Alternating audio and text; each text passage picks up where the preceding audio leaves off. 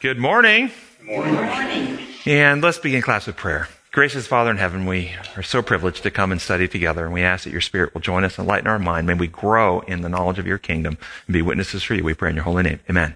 A couple of announcements. I just want to let people know that um, while I was scheduled to speak for the Florida Conference Women's Retreat January 4 through 6, 2019, that has been canceled. I explained why last week. So just if you were planning on going there to hear me on the three presentations, I won't be there as part of that. And want to let our, our friends online know that if you want to make a tax deductible donation before the end of the year, that uh, anything that comes through the mail need to be posted by the December 31 post date. So just uh, be aware of that. And now we are doing lesson number one in a new quarterly, the book of Revelation, and the title is The Gospel from Patmos. And in the introduction to the whole uh, lesson study guide, uh, in the second paragraph, there's a quote from Testimonies to Ministers and Gospel Workers, page 113, which says the following. When we as a people understand what this book means to us, there will be seen among us a great revival. We do not understand fully the lessons that it teaches, notwithstanding the injunction given us to search and study it. What's, what, what, what's the message there? We do not understand fully the lessons in Revelation is what, what that message is. Does this mean there's room for us to expand our current understandings of Revelation? Uh, that uh, we should not be dogmatic about certain interpretations, that we should allow various views to be considered and weighed in the biblical evidence. Should, should we do that? Do you find that's the case when you actually begin bringing up questions of traditional ways of interpreting things, that there's a healthy interest in looking at an alternative view? Or is there uh, usually a little bit of discomfort and perhaps fear and a wanting to shut down a questions that question traditional understandings?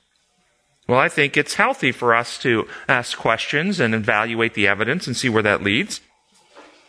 Additionally, the lesson points out that uh, in, Revel- in the Bible, Generally, the Bible, not the book of Revelation, things should be taken literally unless there's clear reasons to consider what's being written as symbolic. However, in Revelation, the lesson says things should be taken first symbolically and only literally unless when there's clear evidence to do so.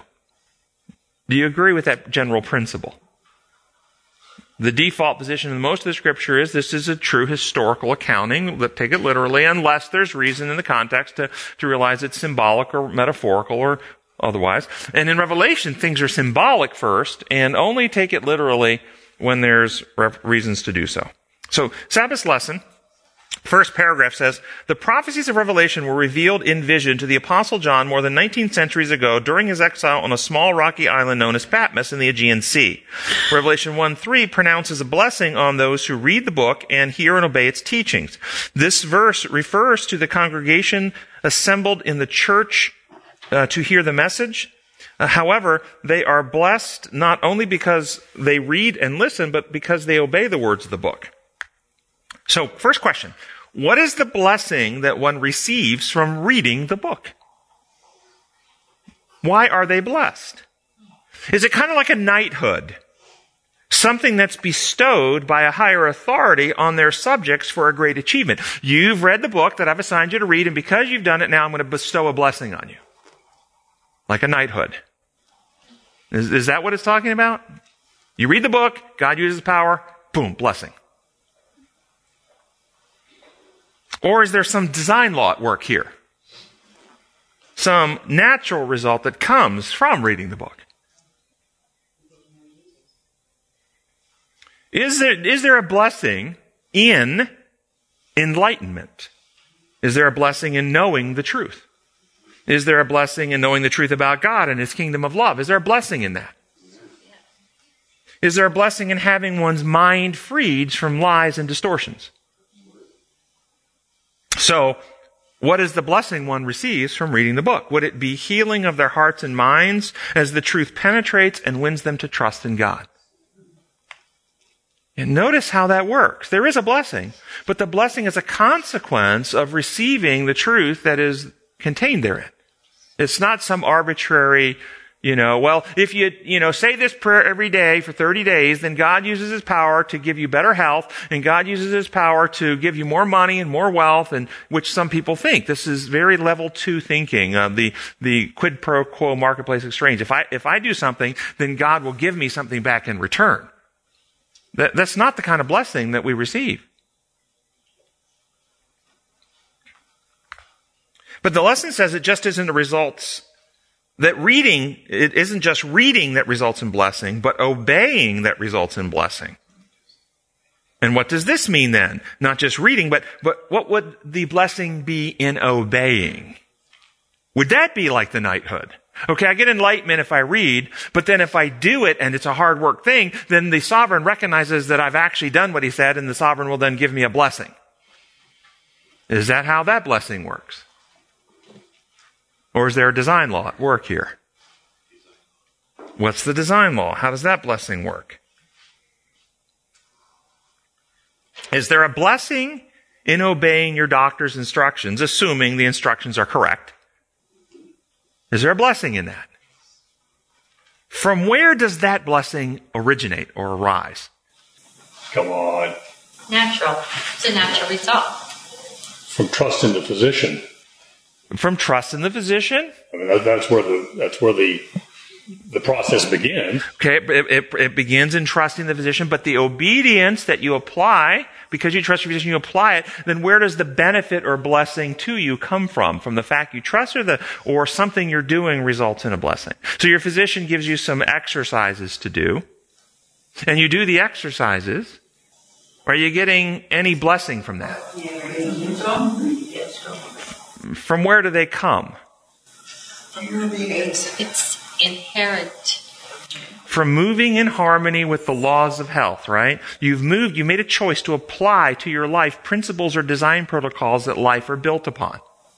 One of those is the law of exertion. If you want something to get stronger, you must exercise it. Because if you don't use it, you lose it. So if you begin operating, choosing to operate in harmony with that design protocol, there's an inherent built in blessing. You can't avoid getting stronger unless you violate another law. Perhaps the law of restoration. That after you expend a resource, as a finite being, you have limited energies to spend. And after you expend the resource and exercise, you must rest and recover. The law of restoration. If you don't rest and recover, a, a, a pitcher for a Major League Baseball team throws a no hitter. Does he pitch the next night? And if he pitches seven nights in a row, what's likely to happen? Because he's breaking another law. It's not just exercise anymore. He's not resting and recovering. It's another design law.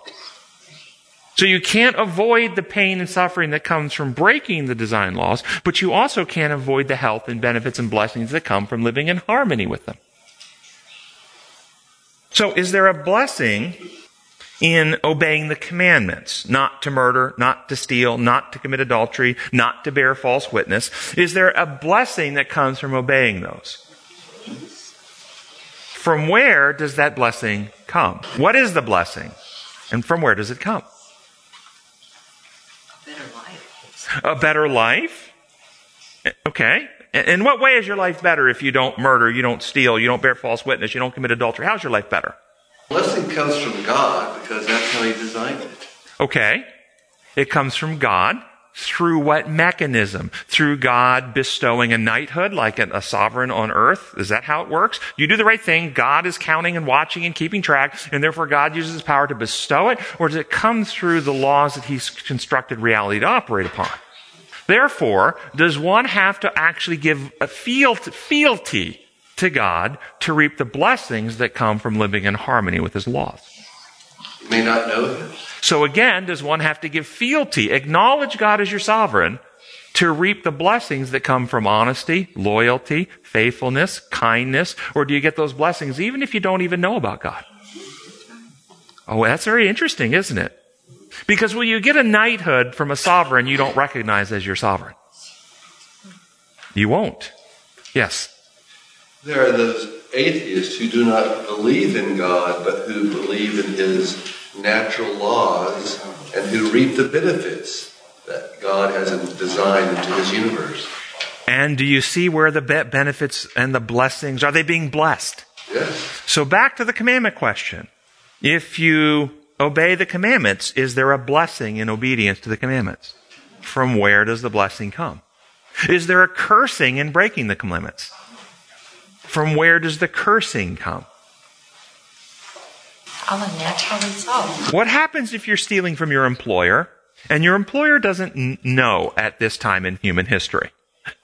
Your employer is unaware that you've been stealing, but you've been stealing. Do you sleep as well at night? Do you have as great a peace inside? What happens when your boss calls you into their office?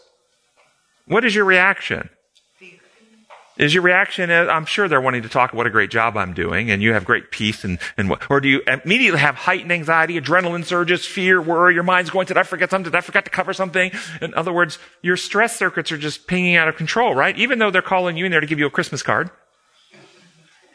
Isn't that right? There's no peace. This to get your mind around. There's, there's no peace in living out of harmony with God's designs. There's no peace. There's no health there. It's always harmful. What would happen? So in, in, in Romans 1, okay, here, is there blessing in worshiping the one and only true God? Is there a blessing in worshiping the one and only true God? From where does that blessing come? Sovereign using his power to make it happen, like a fealty to a, a human king? Is that where it comes? Some imperial decree? Or is it a natural design law again at work? By beholding, we become changed. We become like the God we esteem and admire. So in Romans 1, Paul says, what happened to the, what did Paul say happened to the people who exchanged the truth of God for a lie? Who didn't think it worthwhile to retain the knowledge of God? They, they preferred images made with their own hands. What did he say happened to them? They became like those guys. They received in themselves Their minds became darkened, depraved, and futile. Why did their minds become darkened, depraved, and futile? Did God use his power from heaven to say, oh, they're not going to worship me? Okay, I'm going to harden their hearts. I'm going to warp their characters. I'm going to make their minds depraved. I'm going to use power to make it that way. It wouldn't be that way otherwise, except uh, they've offended me and I'm going to make it happen. Or does something happen in the minds of people who worship false gods? Then what would happen in the minds of people who worship the true God? Would something different happen? Would worshiping the true God result in expansion of one's wisdom, insight, mental faculties? Would that happen? Would that be a one-time event? It happened at one point in time when I was 12. I gave my heart to Jesus and I really came to love him. And then that was it. Or is it a continual growth because he's an infinite being and we're finite beings that we continue to grow and as we worship him, we gain more and more insights and more and more wisdoms and more and more perspectives. We grow in time. Is, uh, which way is it? One point in time or a growing process? Would this then require a continued study, a continued application of our reasoning powers and our heart's desire to search out and spend time with God? Is this connected then, this idea that I'm describing? Notice this growth, this movement forward in our spiritual insight, wisdom, understanding, our knowledge of God in time as we apply our energies to, to our relationship with God. Is this connected in any way with the statement that goes like this? Sanctification is the work of a lifetime. See, when you hear that statement, sanctification is the work of lifetime, does that mean that you only get it at the end of your life? Or that it is part of living? We continue to grow in our knowledge of God and His methods and continue in our spiritual maturity as long as we are alive. It's the work of a lifetime. It's what we do our entire life. For all eternity, we continue to grow in our knowledge of God. And in God's kingdom, what do you think is the measure of obedience? How well a task is performed or how pure the heart is in performing the task? What is the measure of obedience in God's kingdom? How well the task is performed or how pure the heart is in performing the task? Can somebody have a pure heart and apply themselves to a task with all their ability, but be weak in their ability? You know, I get the example that was given um, some time ago, the example of the master coming home and, and the servant sits and there was a there was a servant that would wait at the gate, waiting for the master to open the gate. And uh, and as the master approaches, he hears his voice and immediately jumps up to open the gate, and he pushes with all his weight.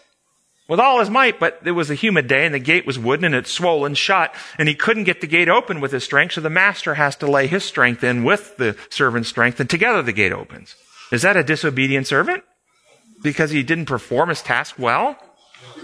Well, in our life journey, you will find there are many things that you, in your strength, will never be able to perform on your own. You will always need the strength. But typically, you will need the strength of God in you to fulfill the task well.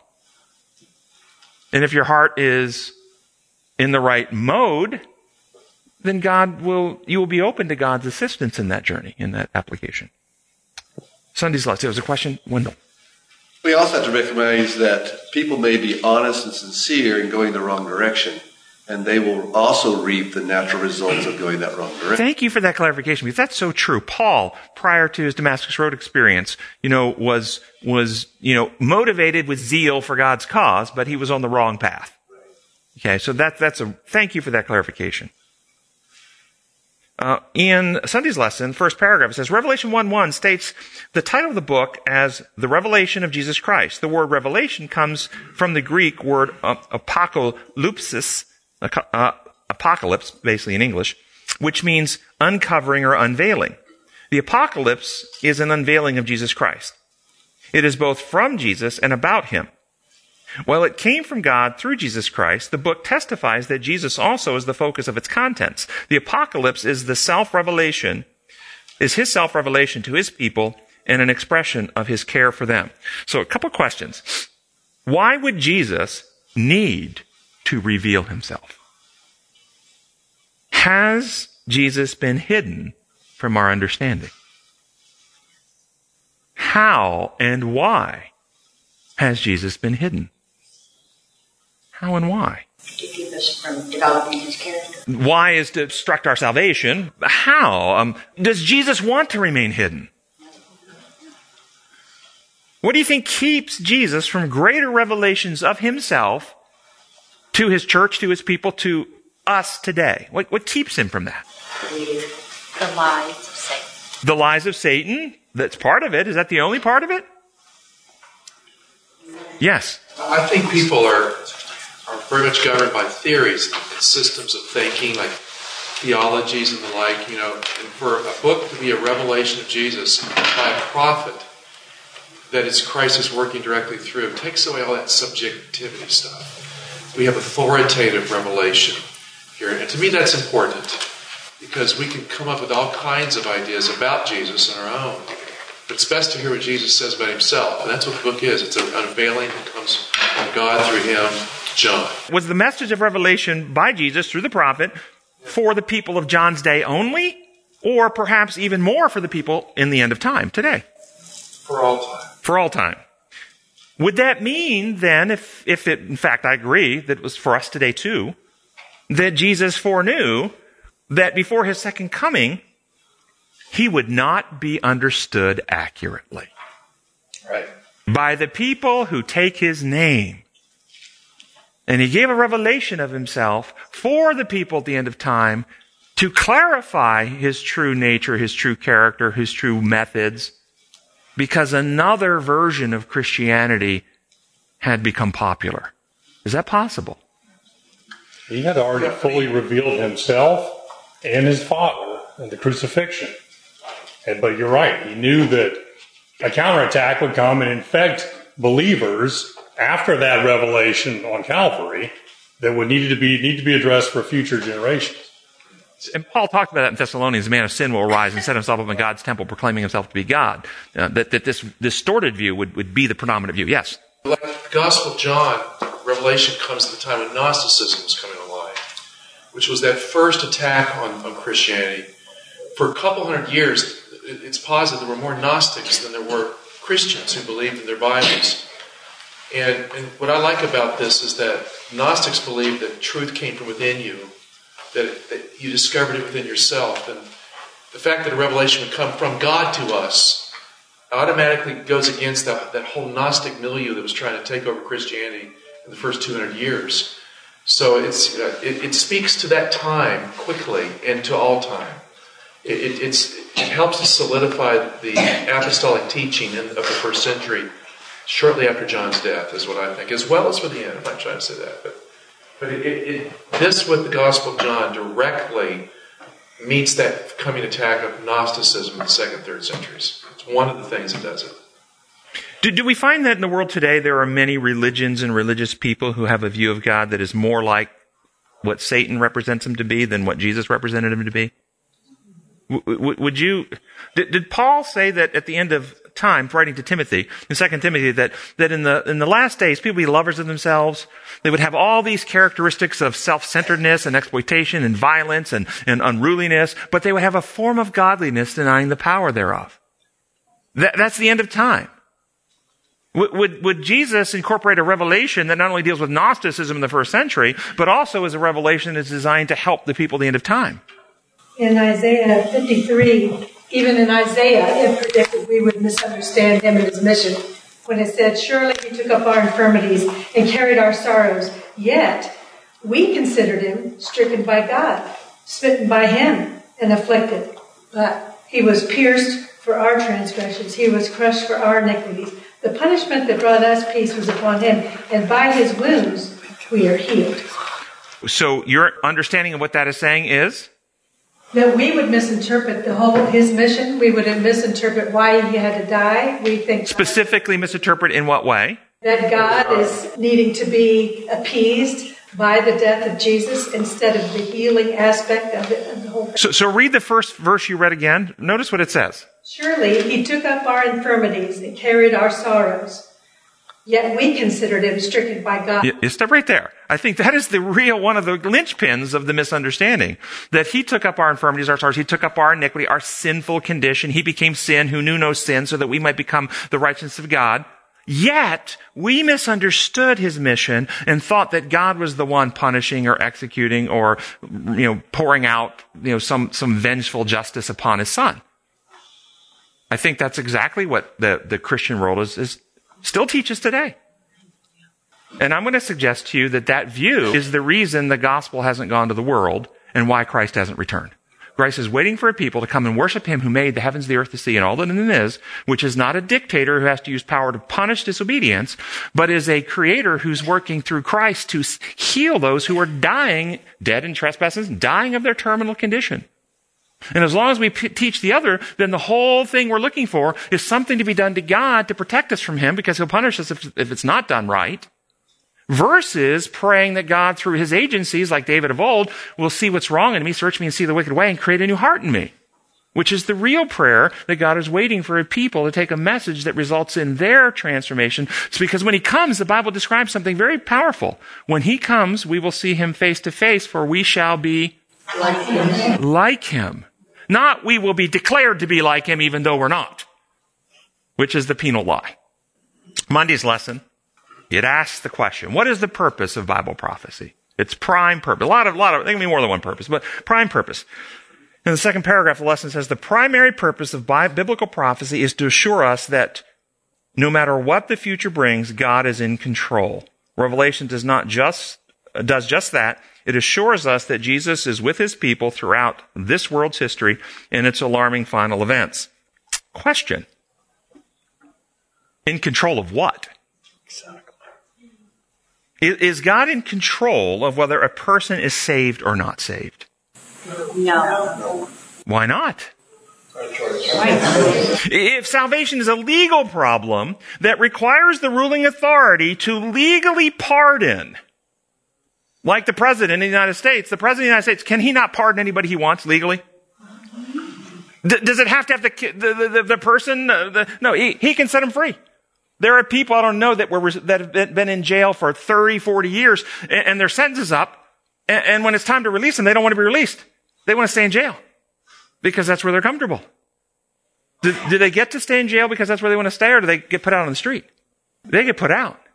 So if the problem of the sin problem is really just a legal problem that requires the legal pardon of the sovereign, why doesn't he just pardon everybody? What would happen if he legally pardoned everybody? And everybody, and everybody comes to heaven under a legal pardon. What would be the problem with that? There would be a lot of unhappy folks. A lot of unhappy folks. On both sides. On both sides. They would not be trustworthy in heaven. They wouldn't be trustworthy in him. Would, would sinfulness in them be gone? Or would they still be his rebels, still be selfish, still be exploitive, still be liars, frauds, cheats, still hate God and want to kill him if they could? You see, this is the problem with the legal view. They don't understand that the real problem in salvation is not a legal problem. It is a transformation of the brokenness in people who are not operating in harmony with God's design. And the real plan of salvation is to fix the brokenness, writing the law in the heart and mind of people. Is God in control of whether a person sins or doesn't sin? We talked about he's not in control whether they're saved or not. How about is he in control whether they sin or don't sin? Is he in control of that? Why or why not? Reasons. Because if he took control of a person to stop them from uh, sin, are they still a free sentient being or do they become some type of a robot or a puppet? Yeah, and then there's no capacity for love. There's no capacity for trust. Um, is God in control of whether good people get mistreated by bad people? No, no, Is God in control whether a man rapes a woman or not? no, Is God in control of whether a woman gets pregnant or not? no.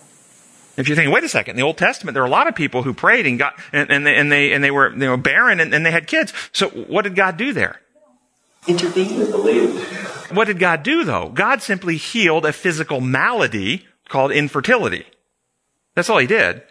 Did those people who had their physical malady healed still have to have, make a choice to have relations with their, with their partner, with their spouse? So God did not impregnate them. God only impregnated one person. That was Mary. Everybody else was acting uh, on their own initiative. And they were still free to not have human relationships. And even though their physical malady had been clear, cleared up by God and healed, they still wouldn't have had kids. So God didn't make that choice. Is God in control whether a child is born with some physical defect or not? Then what do you say to these people who get, get on TV and, and, and talk about how, well, you know, God wanted me to be born blind? Or God wanted me to be born deaf? What do you say to people like that? Did God want that? What kind of God would want that? Yes. Why does it happen then? Why do people get born with various physical maladies of various kinds? Romans chapter 8, Paul says, all nature groans under the weight of sin. There are all types of defects in the, in the planet now that God never put there. Because of decay, because of entropy, because of atrophy, because of disuse, because of rebellion, because of purposeful contamination and introduction of harm. Is God in control of what he does? Yes, yes, he's in control of what he does. Was God in control of whether Nebuchadnezzar threw the three worthies in the fiery furnace? Was he in control of whether he stepped in to prevent them from burning? Yes, see the difference there.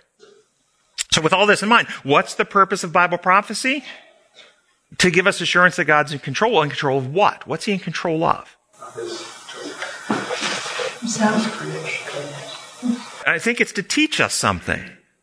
That number one, God is in control of himself. Number two, he's in control of his design laws. He sustains all of reality and he works through human history to bring about an eternal outcome. And he's never caught by surprise. God never goes, Oh, didn't see that one coming. that never happens for God. But then if that's true, let's consider a couple prophecies in the Old Testament. You remember the prophecy of the multi-metal image and the beast of Daniel? Which describes the rise and falls of nations, right? These are prophecies. Do these prophecies mean that God caused these nations to rise and fall, and God wanted the wars to happen, or simply that God foresaw what they would do? Which, which way do you understand that? That he caused it to be this way? He wanted the millions of people to go to war and slaughter each other in, in war? Or he saw what would happen and foretold it? He knew the outcome. He knew what was going to happen, but that didn't mean he wanted it to be that way or caused it to be that way. Okay, well then, when God gives a conditional prophecy for the prosperity of Israel, you know what I'm talking about in Old Testament? There are a lot of prophecies that were conditional. What does that reveal? I'm going to throw some possibilities at you that some people suggest. Does it reveal that God didn't really know what was going to happen? He was covering his bases. He knew the possibilities that it, it could go this way or they could go this way and I'll give a prophecy for either way. I got my bases covered so I'll look good. This is what some people argue. It's called open theism. He doesn't really know until we make our choices. Or does it reveal that God revealed to the people the two possible paths that they could choose? Just like you might say to a person at a fork in the geographic road, well, if you take the fork to the left, you'll end up in this city. If you take the fork to the right, you'll end up in this city.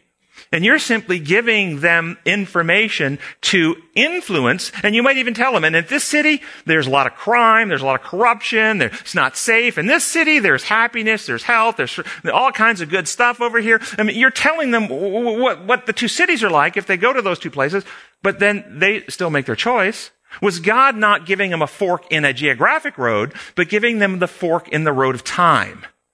Telling them how time would unfold for them if they make this decision to go down this path versus if they make this decision to go down that path.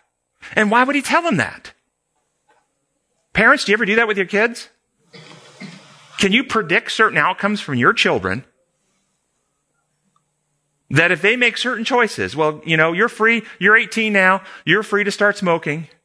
But if you do, if you do, you're going to go down a path that's going to, over time, result in health problems, et cetera, et cetera, et cetera. You can predict certain outcomes, can't you?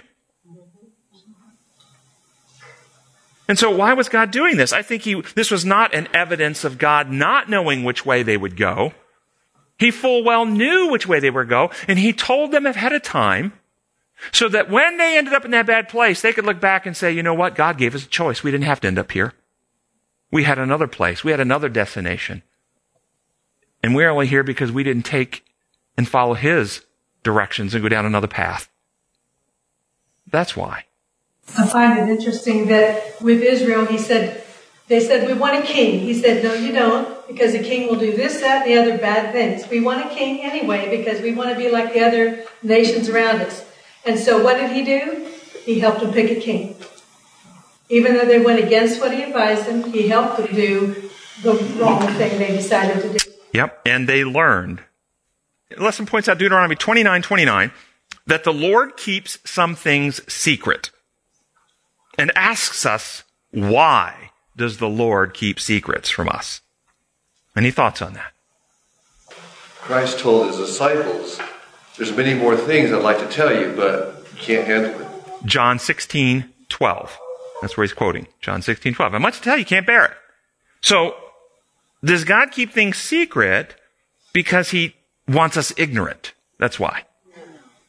Or because of either our lack of insight capacity to handle the information, or we would be injured with the information, would harm us. like the tree in the garden. Do you ever keep things from your children? And what would be the reasons? Did you ever keep things from your kids to protect them? Think about the knowledge we don't share at certain ages. There's certain knowledge we don't share. They can't handle it. It would hurt them. Because they're too immature to understand that they wouldn't comprehend it anyway. How about this one though? Do we ever hold information from our children out of embarrassment, guilt, or shame? Fear that our children might reject us if they knew. Do humans ever do that? I can tell you, God never does that. That's never a reason God hold, withholds information. But he may hold, and he does withhold information because we can't comprehend it, or we would misuse it and hurt ourselves with it. Tuesday's lesson. The lesson emphasizes that revelation is as much, and much of the Bible, prophecy is symbolic in nature. And understand what that means. Symbolic in nature. So consider the letters T, R, E, E. Those letters, if I had them written up here. They are a symbolic representation of a tree. They are not a tree. If you would plant those letters in your lawn and go out to get fruit, you would have problems. They're a symbolic representation. And when you read scripture, you're reading the letters, which are symbols that are now in symbolic representation, representing another symbol that represents something else. So you read about a lamb, L-A-M-B, lamb, the letters represent the lamb, and the lamb is a symbol, it's a, well, it's a little animal, but in Bible prophecy, it's a symbolic representation of Jesus. the problem with much of Bible prophecy is determining what the symbol actually represents. And some symbols can represent more than one thing. For instance, the serpent typically most of the time represents but when they put the brass serpent on the pole and they held it up, what's the serpent representing there? Christ. Yeah, you see this through scripture all the time. The lions. Lucifer represents, oh yeah, somebody said lion. Satan is a roaring lion seeking whom may devour, but Jesus is the Lion. lion of the tribe of Judah. And then Lucifer means light bearer, and in Peter, Jesus has that same name, phosphorus in Greek, in the Latin it's Lucifer. He's the light bearer, the one who bears the, the light to the world. Uh, we see that these symbols can be used in more than one place. So that's even more confusing, isn't it? But that shouldn't really confuse you because words are symbols and words can have more than one meaning. You know, the example I've given many times, uh, and it's getting old, but I'll give it again because I can't think of another one right now. I got a frog in my throat. Does that mean I'm eating amphibians? No, see, the word frog has more than one meaning. These symbols can have more than one meaning, but if you get locked into one and you don't have flexibility to see what it might mean, then it, you can, and so there's problems. What is the danger in failing to take a symbol symbolically? What's the danger? Lies. Lies, okay, confusion, misunderstanding, false conclusions, right? Uh, what's the danger in misinterpreting the meaning? So it's, it's, it's not we're just taking it literally, we're just actually take it symbolically, but we misapply and get a, a misunderstanding of what it means. Let's, let's look at some examples of, of misapplying the meaning or taking something literally that shouldn't be taken literally. The description of fire as combustion rather than the fire of God's life-giving glory, infinite truth and love. The Ancient of Days takes his seat and rivers of fire come out from before him and 10,000 times 10,000 stand in this fire. Or Hebrews 12, 29. Our God is a consuming fire. And then in Nadab and Abihu takes unauthorized fire and for the Lord and fire came out from the Lord and consumed them and they died before the Lord. Next verse, the cousins carry them out still in their tunics. Now if I hit you with a flamethrower and burn you till you die, will you still be in your clothes when I'm done? See, this idea, most people read fire and the fire that consumes sin, the fires that people call the fires of hell, the fires of the brimstone and so forth, they think of it as combustion and they draw terribly wrong conclusions about it. Yes, Linda. The three Hebrews in the fiery furnace, I find it really interesting. I mean, that was an actual fire, and yet Jesus had his own fire in there apparently. But the only two things that were actually destroyed by the fire were the things that the ropes that bound them, the things that bound the people, and the people who threw them in. Okay. They were the only things destroyed by the actual fire, not the people. And that fire that was actual fire was kindled by God or men. Yeah. Get your mind around that. We can make combustion. We can make nuclear explosions. We cannot make divine fire. We cannot make fire from God's presence. When Moses came off the mountain after 40 days in God's presence, what's his face doing?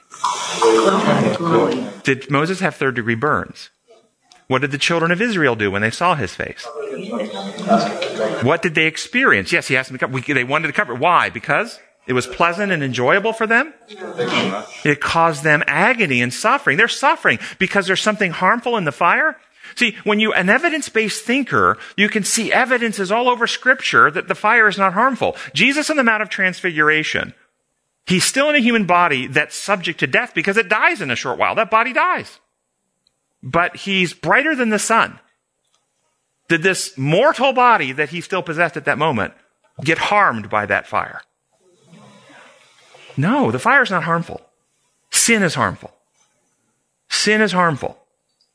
Peter, James, and John weren't harmed by that either. Uh, and neither was And uh, both- and Moses none- or, yeah, or Elijah. None of it. Well, I'm talking about the apostles because if you look down through short history, they had yet to be converted. Peter was yet to deny his Savior, and James and John and their mother were arguing about who would be first in the kingdoms. The heart that's on the pathway to conversion is still safe in the fire. Yeah, I, love that. I, think that Shadrach, Meshach, and Abednego in Jesus' presence there. So th- this is again the point, but when you misunderstand the symbol of fire, and you apply it to human combustion, then you get human conclusions, and you conclude that God uses flamethrowers like human beings do. Rather than these are the fires that are to consume sin. To sin, wherever it is found, our God is a consuming fire. And sin is not made out of molecules. Sin has its roots. Remember the roots of sin. Satan is the father of lies. And so lies are the root of sin and selfishness. what is it that burns out a lie? Truth. And what is it that burns out selfishness? Love. And the Holy Spirit is the spirit of truth and love. And at Pentecost, they saw two streams of fire the fires of truth and love. This is the infinite God who unveils himself at one point, but the whole earth right now can't stand to be in his presence, and so we're in an artificial bubble of reality that's shielded from the unveiled glory of God. But one day, read Revelation, we're in Revelation, God's gonna come, and there'll be no need for the sun and moon to light the place because God's presence, well, we will live in that unveiled glory. We will be transformed. We will radiate it ourselves. So that's one, fire. How about here's another one that we misapply. Taking the war and battle descriptions of scripture, like the Battle of Armageddon, as literal physical battles rather than mental battles over ideas and trust and loyalty. This has never been a battle over who has more power. God could cast out his enemies as easy as one casts a pebble to the ground. It's never a power battle. That's what it says in Corinthians. We don't wage wars the world does. The weapons we use are not worldly. They have divine power to demolish strongholds. And notice what we're demolishing with the divine power weapons arguments and pretension that set themselves up against the knowledge of God and take captive every thought. That's the real battle for the hearts and minds of intelligent beings. And so get devil tricks us to get us to think war and battle is going to be all the Russia's going to come down and the Chinese are going to come over and America's going to come over and have a big battle in the Middle East. I'm not saying there may not be. I mean, humans have been at war and Jesus said there'll be wars. Nations will rise against nation. That's going to happen. But that's not the ultimate battle the ultimate battle, those are all just things that the devil uses to confuse people. What about this one? Taking the vials of God's wrath as plagues that literally come out from God, rather than what happens when God releases what he's been holding back. Revelation 7, an angel comes from heaven telling the angels of the four winds, Hold, hold, hold. And the, four, the angels with the, with the four winds have been given power to harm the land and the sea and the trees. And what's their power? How do they do it? By letting go what they're holding back. That's how. But when we take it directly from God, then God is the one we need to be protected from. Well, why would God loosen his grip? Why would he let go? Why would he withdraw his protective presence from earth? On earth, where's the dwelling place of the Holy Spirit on earth? Hearts and minds. And does the Holy Spirit force himself into human hearts? Or does he stand at the door and knock and anyone opens the door, he comes in? So what happens on earth when billions and billions of humans permanently close their heart to God? He slowly withdraws and his controlling restraint is slowly removed and Satan gets more and more freedom on this planet to do evil. And that's what's being described. What about the, the description of souls under the altar as and taking that as living disembodied intelligences rather than as symbolic representations of beings who have lived and their life history is screaming out for resurrection and setting the universe right. Lesson uh, in the third paragraph states, we must be careful not to impose on the text a meaning that comes out of human imagination or the current meaning of those symbols in our culture. Do you agree that when we read Revelation, we have to resist just taking a cultural meaning or what our own imaginations create? We need to anchor these interpretations in scripture. We agree with that? So, does that apply only to the physical symbolic representations like trees, beasts, rivers, angels, lamps, altars, the physical stuff. Does that it only apply to that? Or does that principle also apply to the ideas, concepts, and actions? First one, wrath and anger. Do we apply the modern human understanding of what wrath is and anger Or realize these terms need to be applied as the Bible describes them. Romans 1, the wrath of God is being revealed against all godlessness and wickedness of men who suppress the truth by their wickedness. And then in verse 24, 26, and 28, Paul shows the action of God's wrath. Therefore, God gave them up. Therefore, God gave them up. Do we apply the biblical definition of wrath or do we use the human definition that God uses power to inflict harm? What about atonement? Do we apply the modern meaning of the word, appeasement, payment of some kind, to make amends in some way? Or do we realize that in the biblical framework, it means unifying, bringing at odds back into one mint, reconciliation, making at one again? And if that's the meaning, then do we ask the question, okay, in, in our relation with God, we are clearly severed from our intimacies with Him by sin in our lives. What is it that's necessary to bring us back into at one mint? Does God need to be fixed or changed in some way? You see, so when, when Adam sinned, and you ask the question, when Adam sinned in Eden, did God get changed? No. Did God's law get changed? No. Did the condition of Adam and Eve get changed? So then, if we're going to have oneness with God again, nothing needs to happen with Him. He's perfect. He's, he changes not. Nothing needs to happen with His law. His law is perfect. Something has to change in us to put us back in harmony with God. So any atonement model that has action working on God to adjust God, fix God, appease God, propitiate God, to somehow deal with God and fixing Him in some way is a lie.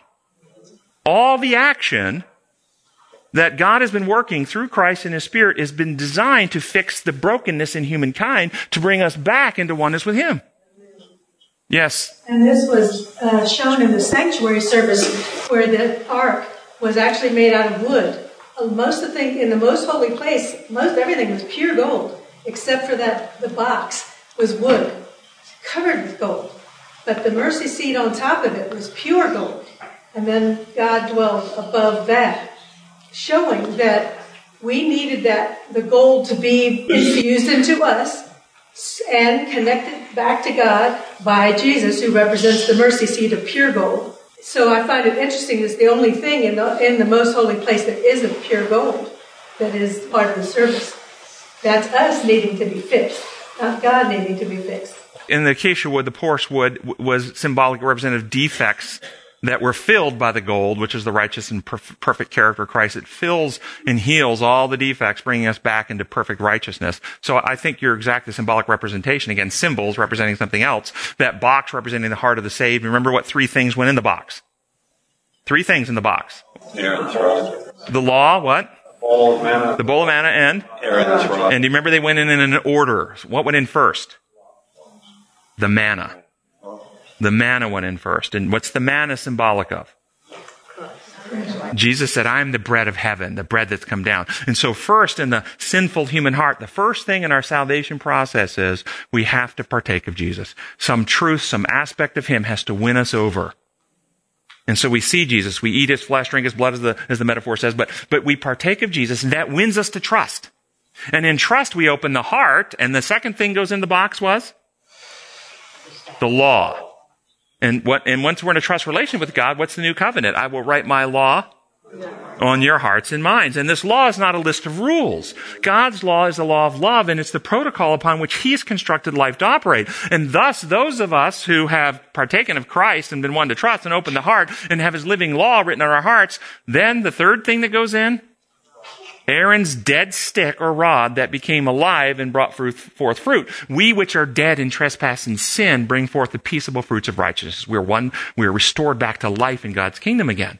And that's the symbolic. So you're exactly right. The symbols represent the only thing that needs to be fixed for atonement is sinful human beings. God doesn't need fixing, nor does his law. So all this propitiation stuff that's talked about and defined in ways that it's a payment made to God in some legal way, it's a lie and it obstructs the church from finishing its work to prepare the world for Christ to return. Yes. We don't have to fix God. We don't have to fix anything that he owns. There's not a book that has to be fixed.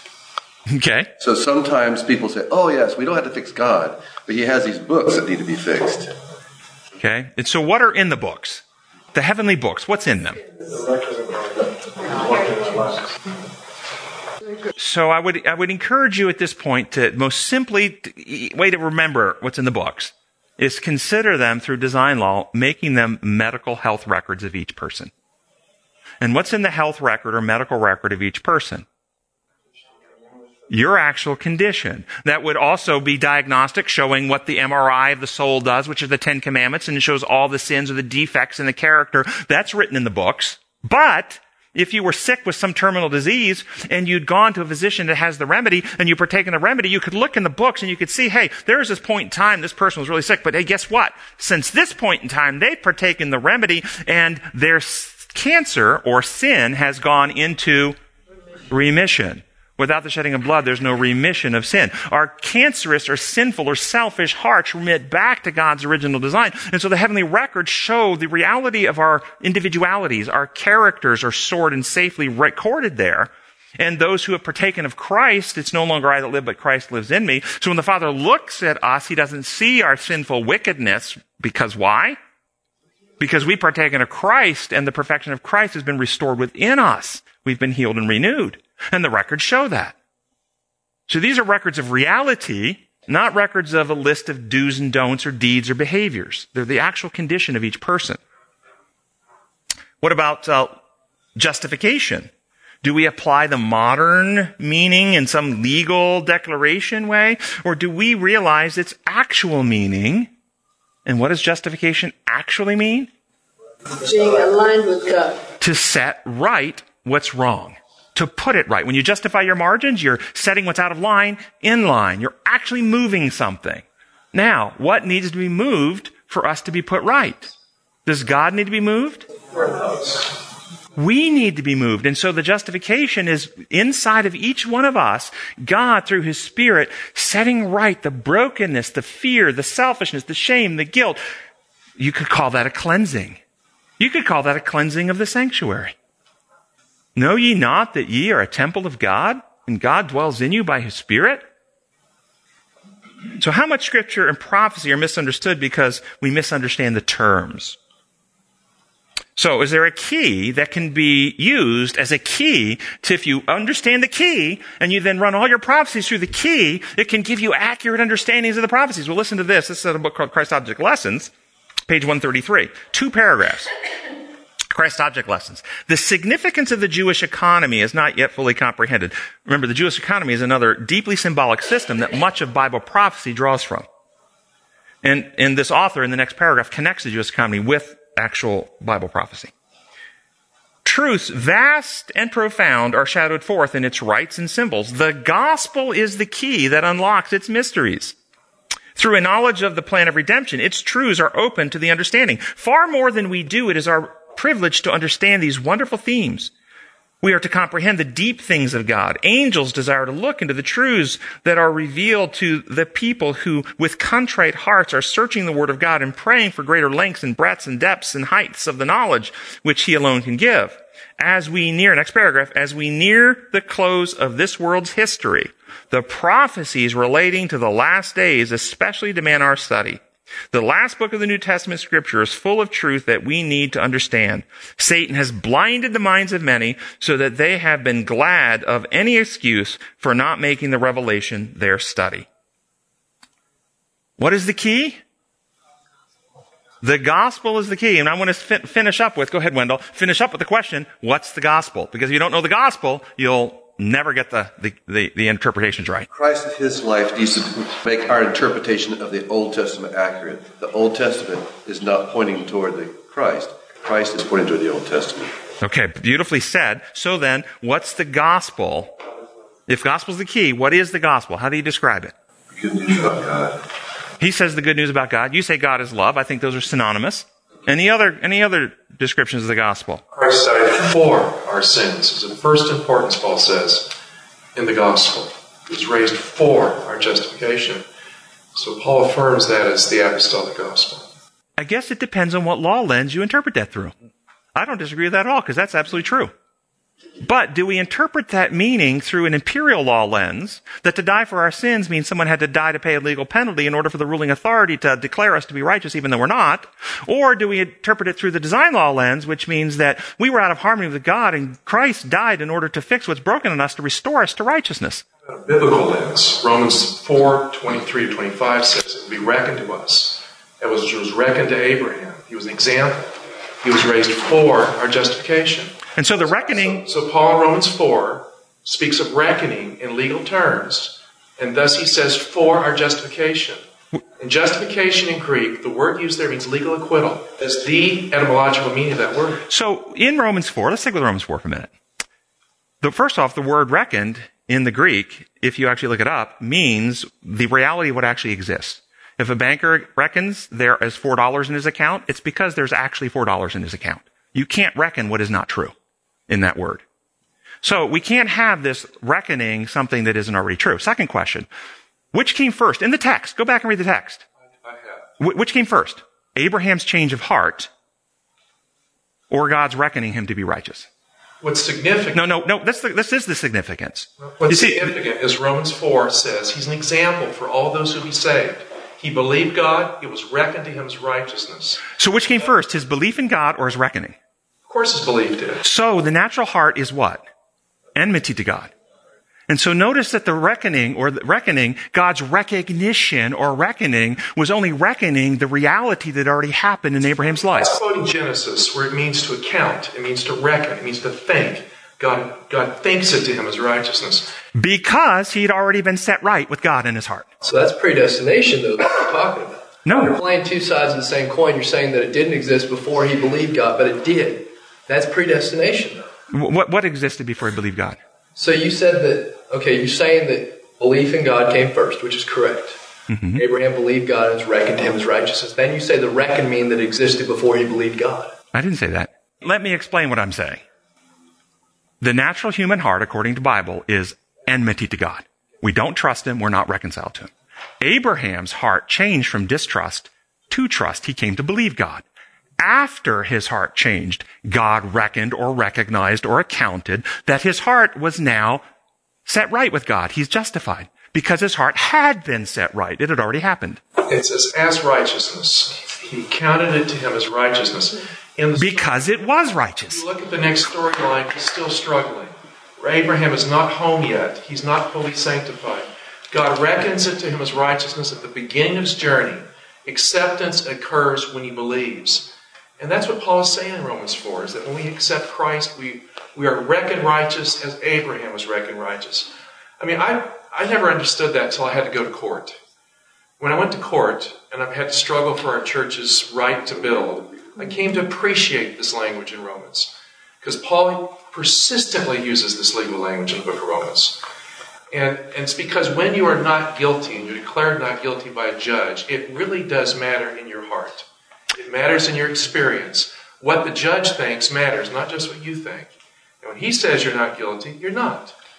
And so to be reckoned righteous is legal, but it's also personal. You, you can't just cut the two apart and say one works, the other doesn't. So the, so the real question The comes, judge says not guilty, Ha- legally not guilty, and it makes a difference in your heart too. and th- I appreciate that, and it helps expose one of the problems the church struggles with, and that is we continue to try to understand God's government through the lens of human analogies and human law. God's government does not operate like human law, and so human courtroom analogies always demean the divine government and bring us down to an understanding that's wrong. Always. Uh, Daniel chapter 7 verse 22, a power would arise to seek to change God's law. We cannot change God's law. We can only change the way we conceive of God's law. And how was God's law changed in the minds of human beings? It was changed by getting people to believe it was imperialistic or rules made up that require enforcement, like human law. That's why they changed the Sabbath, because you can change an imperialistic legislated law. They didn't vote to change the law of gravity or the law of respiration or the laws of health or the laws of physics, because they recognize those types of laws cannot be changed by legislation. And you cannot change God's laws either, because they are the laws upon which reality are built. And the Christ object lesson statement here that I was about to read says this about the gospel. No man can rightly present the law of God without the gospel, or the gospel without the law. The law is the gospel embodied, and the gospel is the law unfolded. The law is the root, and the gospel is the fragrant blossoms, a fruit which it bears. Why? Well, let me read you this quote, Education, page 99. The same power that upholds nature is working also in man. The same great laws that guide alike the star and the atom control human life. The laws that govern the heart's action, regulating the flow of the current of life, to the body are the laws of the mighty intelligence that has the jurisdiction of the soul. From him all life proceeds. Only in harmony with him can be found its true sphere of action. For all the objects of his creation, the condition is the same. A life sustained by receiving the life of God, a life exercised in harmony with the Creator's will. To transgress his law, physical, mental, or moral, is to place oneself out of harmony with the universe to introduce discord, anarchy, and ruin. I don't know how you could say it more clearly. The, the, the, the comparisons and the inclusion of the moral law with the laws upon which all reality are built. That's God's law. Human beings can't make space, time, energy, life, matter. So what we do is we make up rules that we have to then enforce by judicial oversight. That's Romanism. That's imperialism. That's the infection to the church. That's the wine of Babylon. And as, as soon as our, as long as our church continues to teach this penal substitutionary lie, we will never finish the work that the church was called into existence to do. The entire penal substitution theology, notice, I believe in substitutionary atonement. I don't believe in penal substitutionary atonement. I believe in the biblical substitution, which is 2 Corinthians 5.21. He who knew no sin became sin for us. That's substitution so that we might become the righteousness of God, not be declared the righteousness of God even though we're not, which is what the penal substitution lie teaches. And so it is really a good news message that through the work of Jesus Christ and what God has done, we can be restored to actual righteousness, not simply declared to be such when it's not so. Our gracious Father in heaven, we thank you so much that you are the God of creation, the God who built all reality to operate in harmony with you. And your laws are the laws upon which reality exists. We ask that your spirit of love and truth will be poured out and write into our inmost being your character of love, your design, your laws, your methods, and purge from us all the things of selfishness in the world so that we can go out and really reflect you rightly and bring this world to a place where you can come back. We pray in your holy name. Amen. Amen.